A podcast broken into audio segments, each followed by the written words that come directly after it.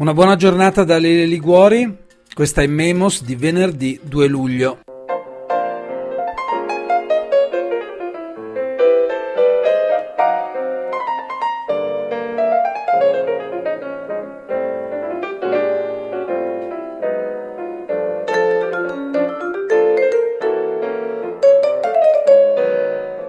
Due episodi di questi ultimi giorni, settimane su cui ci soffermiamo oggi qui a Memos. Il primo, l'antirazzismo alla Chiellini, potremmo chiamarlo così. Il secondo eh, riguarda la pericolosa passeggiata che il centro-sinistra sta facendo sui bordi di un buco nero chiamato 5 Stelle.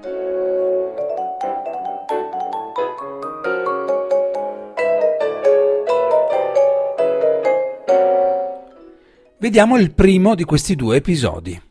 Buongiorno e benvenuta a Giorgia Serughetti. Buongiorno. Giorgia Serughetti è ricercatrice in filosofia politica all'Università di Milano Bicocca. Allora, dicevamo l'antirazzismo alla Chiellini, quella dichiarazione ormai diventata tristemente famosa del capitano della nazionale che, intervistato poco prima d'Italia-Austria la settimana scorsa, dice Oggi non c'è stata alcuna richiesta. Quando capiterà qualche richiesta dalle altre squadre ci inginocchieremo per sentimento di solidarietà e sensibilità verso l'altra squadra. Chiuse le virgolette. Serughetti, come si può spiegare questa idea che Chiellini esprime, no? Ci inginocchiamo per solidarietà verso gli avversari e non come forma di protesta contro il razzismo, che era la questione per cui erano chiamati in causa. Che interpretazione lei dà di queste parole?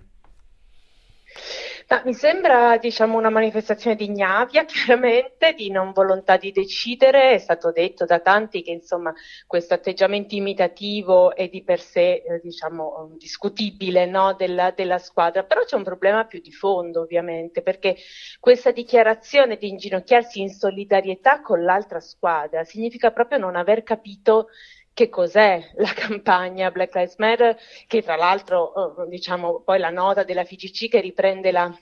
la dichiarazione di Chiellini dice anche di non condividere, insomma, quindi questo sarebbe anche un capitolo da approfondire, però l'idea di inginocchiarsi in solidarietà con l'altra squadra significa in sostanza vedere il razzismo come un problema degli altri, cioè di squadre che hanno al loro interno dei giocatori neri, no? E quindi in qualche modo come un gesto di rispetto verso gli avversari. In realtà non è niente di questo genere che si chiede ai giocatori di mettere in atto, no? In quanto, come dire, personaggi eh, pubblici che hanno anche una responsabilità nel portare avanti i valori, in particolare i valori dell'antipolitica antirazzismo. Gli si chiede invece di prendere una posizione in una campagna globale che è contro le violenze della polizia, contro le persone nere e più in generale no, contro il razzismo. Peraltro appunto Chiellini confonde anche razzismo e nazismo, ma questo diciamo è, fa parte un pochino dei tratti di ignoranza. Però il, però il tema è questo, cioè non, non è stato, viene visto il razzismo come un problema che riguarda altri, che riguarda chi ha questo,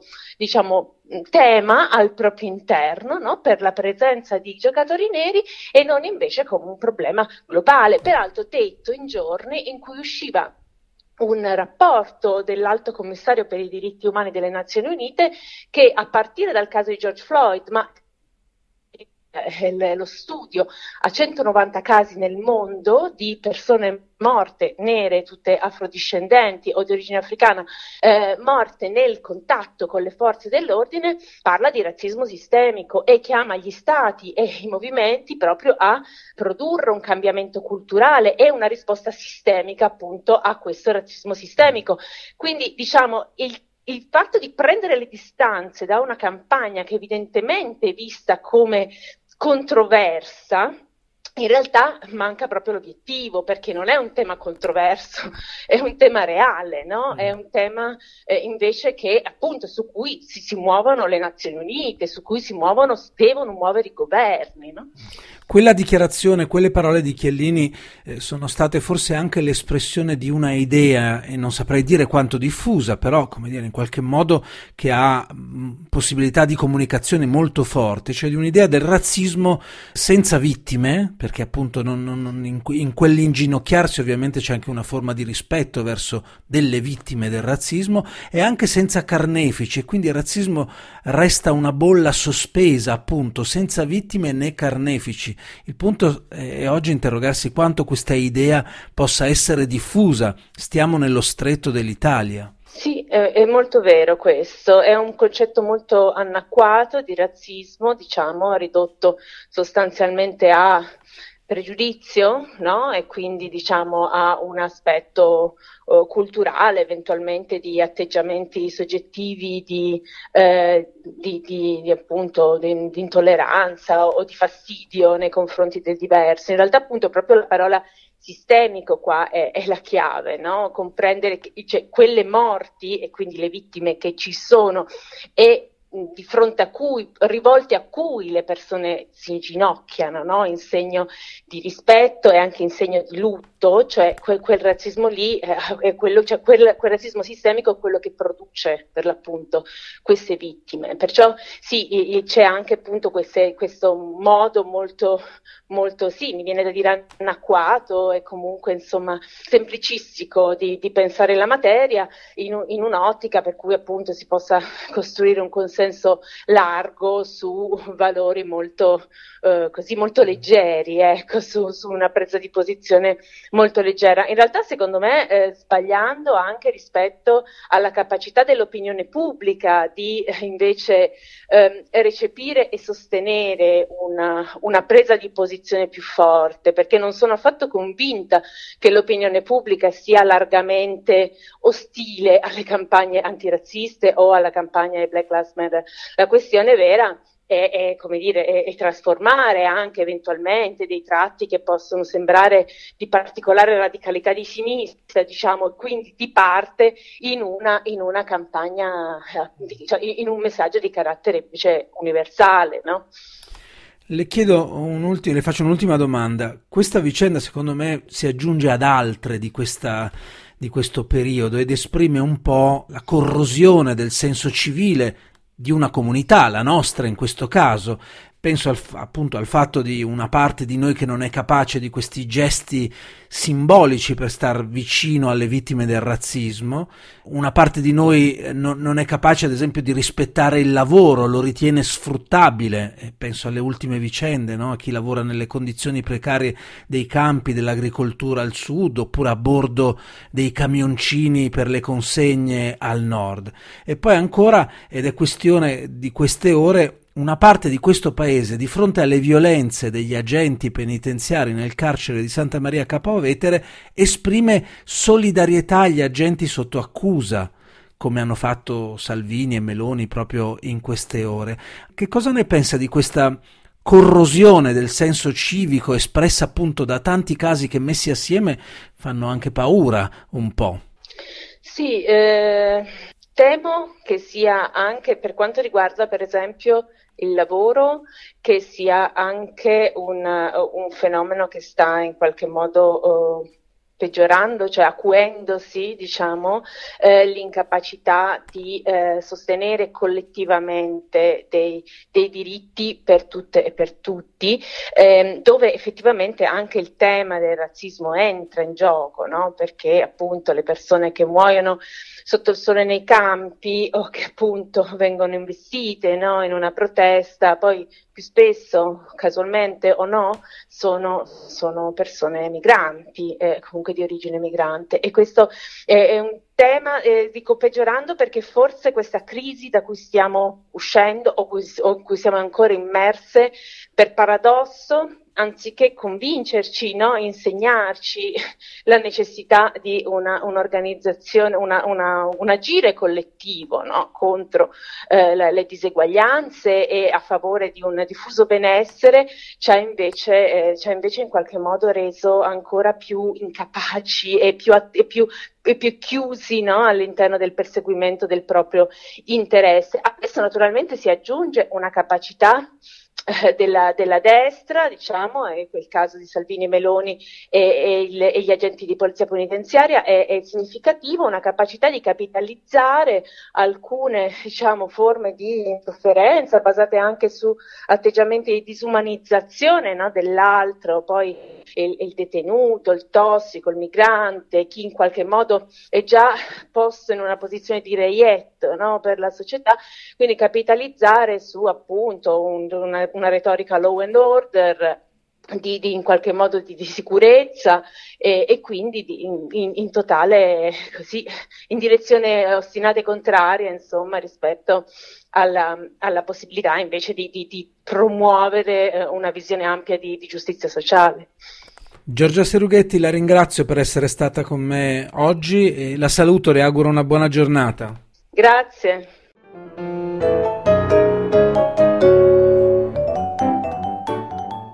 Giorgia Serughetti, ricercatrice in filosofia politica all'Università di Milano Bicocca.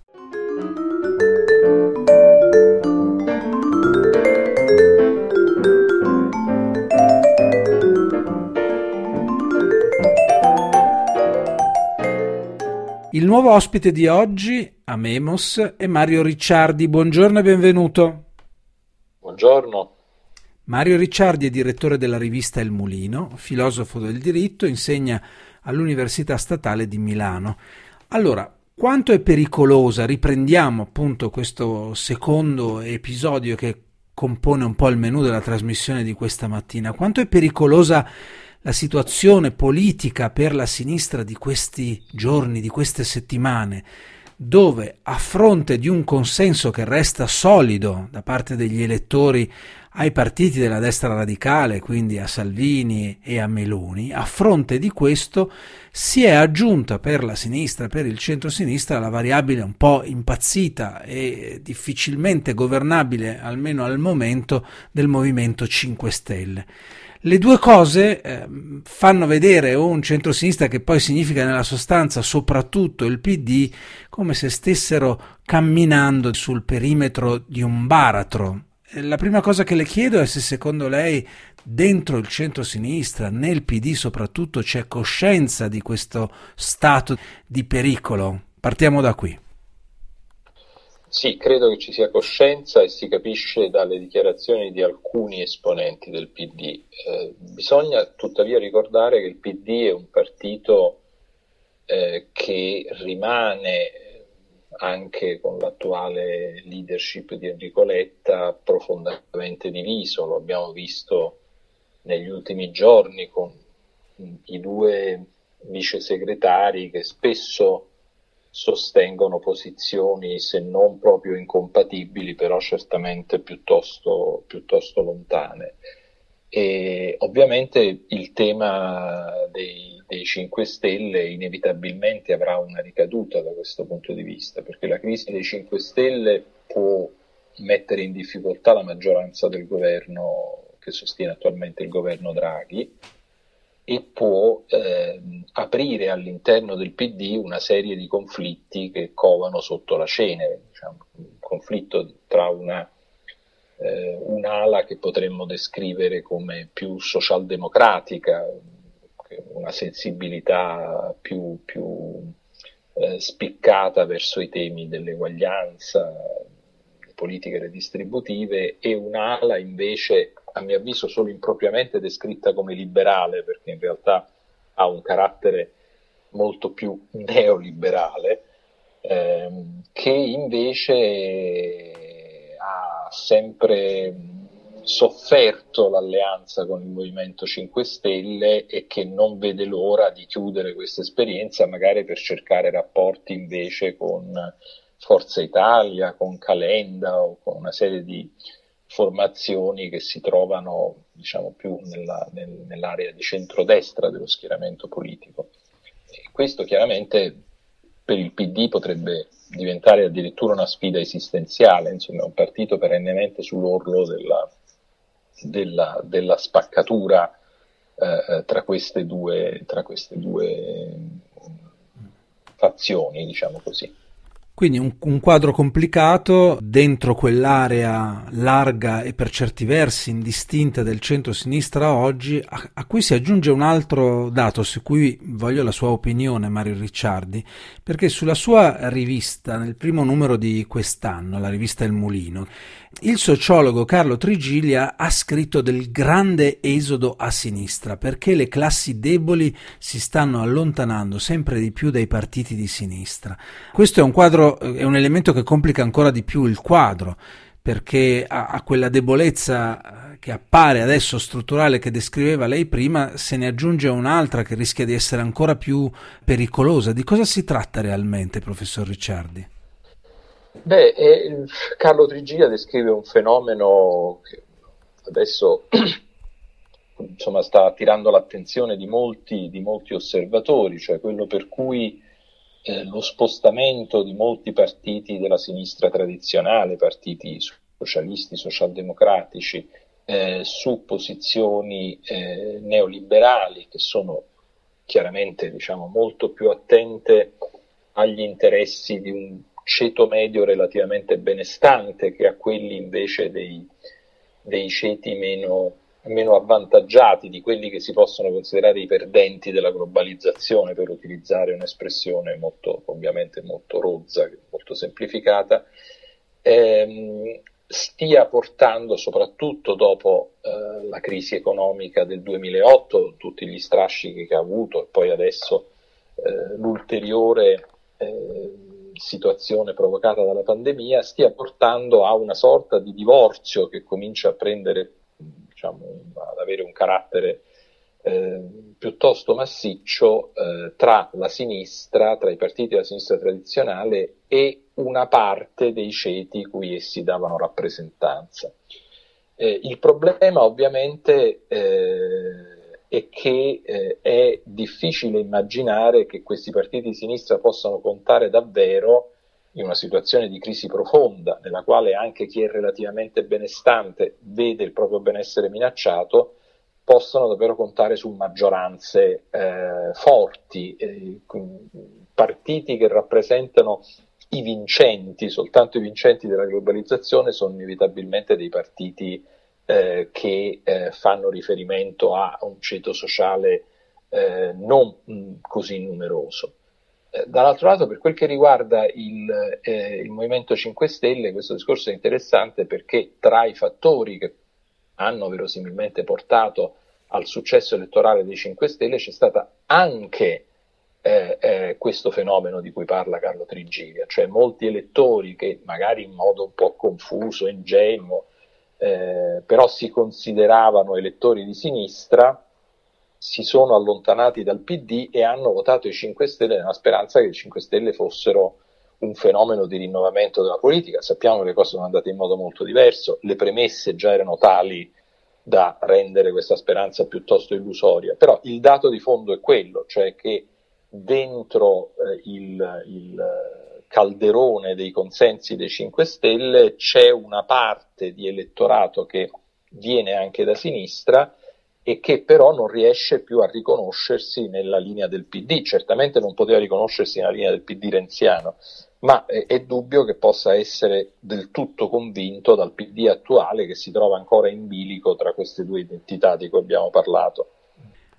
Un'ultima domanda, adesso guardiamo a destra, perché a destra quello che, che, che si, si, nota, almeno nelle tendenze dei sondaggi di, di, questi ultimi mesi, è che c'è un nocciolo duro di consenso che in maniera consistente resta uh, intestato ai partiti della destra radicale, che sia quello di Meloni o, o quello di Salvini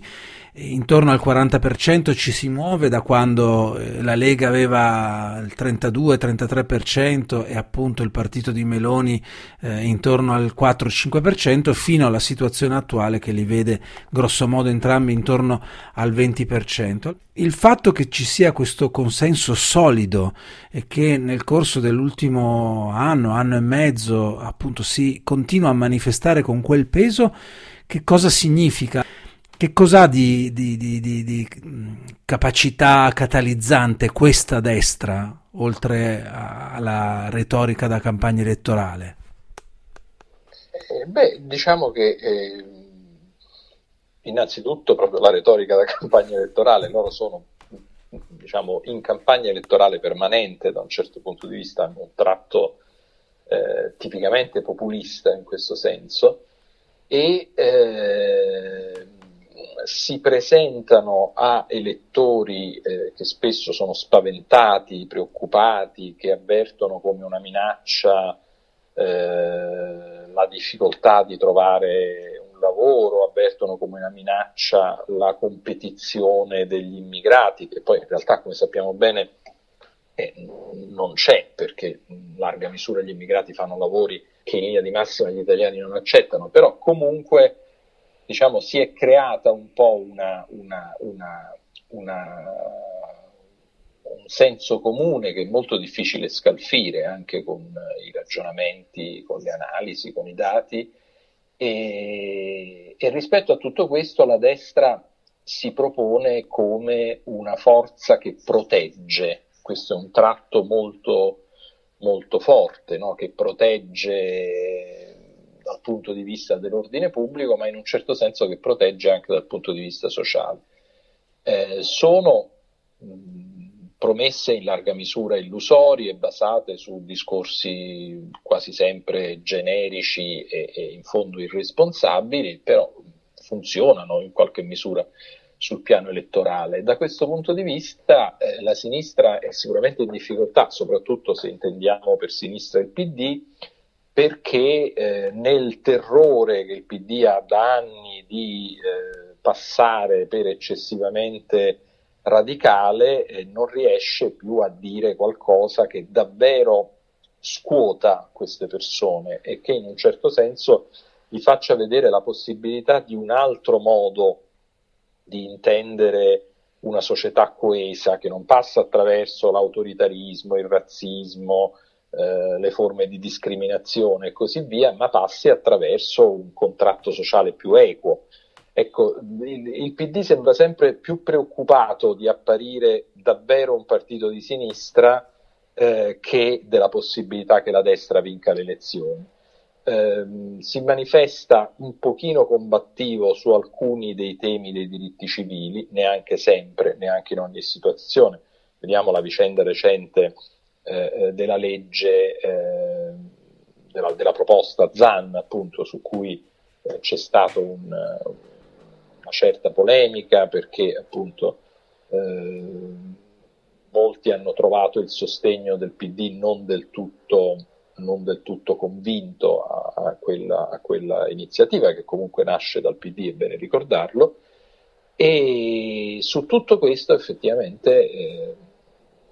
insomma, c'è il rischio di, di, una crisi del partito proprio perché non si riesce a dare una risposta convincente alla questione di fondo dell'identità di questo partito, dove identità non vuol dire che tutti devono pensare le stesse cose, che ci deve essere una specie di dottrina o dei dogmi di fede. Eh, I partiti della sinistra europea sono sempre stati dei partiti in qualche misura plurali, all'interno dei quali c'erano tendenze eh, riformiste, radicali, più o meno spiccate Ehm, però bisogna sapere da che parte stai, come dice la vecchia canzone dei sindacati americani, no? cioè, a un certo punto su certe questioni eh, bisogna prendere posizione. Il PD spesso dà l'impressione di fare di tutto per non prendere una posizione chiara o di prenderla qualche volta su aspetti marginali più per il loro valore simbolico che non per il valore sostanziale. Pensiamo al dibattito delle ultime ore sulla questione del cashback e sulla regressività del cashback, dove appunto da un lato eh, c'è chi dice che questa misura era una misura regressiva e dall'altro c'è chi dice, ma a parte che è discutibile che lo sia, ma comunque se vogliamo combattere le misure regressive, allora andiamo a guardare tutte le misure, tutte le, le, le, le misure regressive che comunque rimangono, a cominciare da tutte quelle del, diciamo, del sistema del sistema fiscale italiano rispetto alle quali non, non, non, pare che sia in programma una revisione nel senso di una concezione eh, più eh, progressiva no, della, della, fiscalità. Quindi eh, su queste cose il PD non convince mai del tutto. E qui dovremo vedere poi che cosa, quali posizioni si prenderanno in Parlamento quando appunto proprio sul tema del fisco da qua alla fine del mese di luglio dovrà uscire quel testo della riforma fiscale annunciata come una delle parti complementari del piano nazionale per la ripresa e la resilienza. Qui sarà questione delle prossime settimane. Mario Ricciardi, grazie per essere stato qui con me stamattina, le auguro una buona giornata e a presto. Grazie. Mario Ricciardi, direttore della rivista Il Mulino e filosofo del diritto, insegna all'Università Statale di Milano.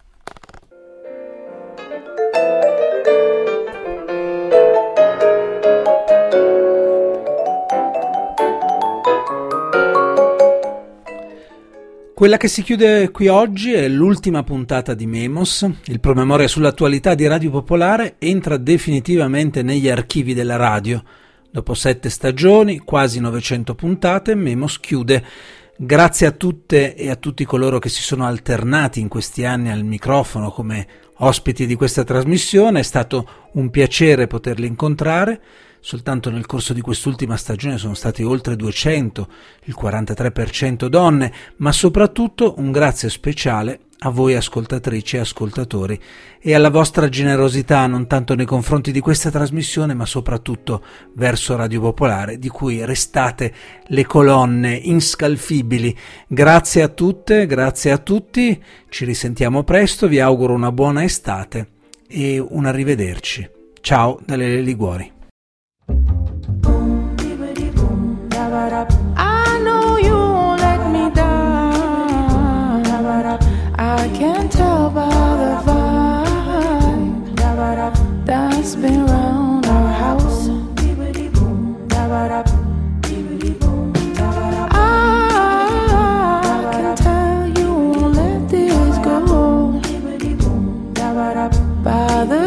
walking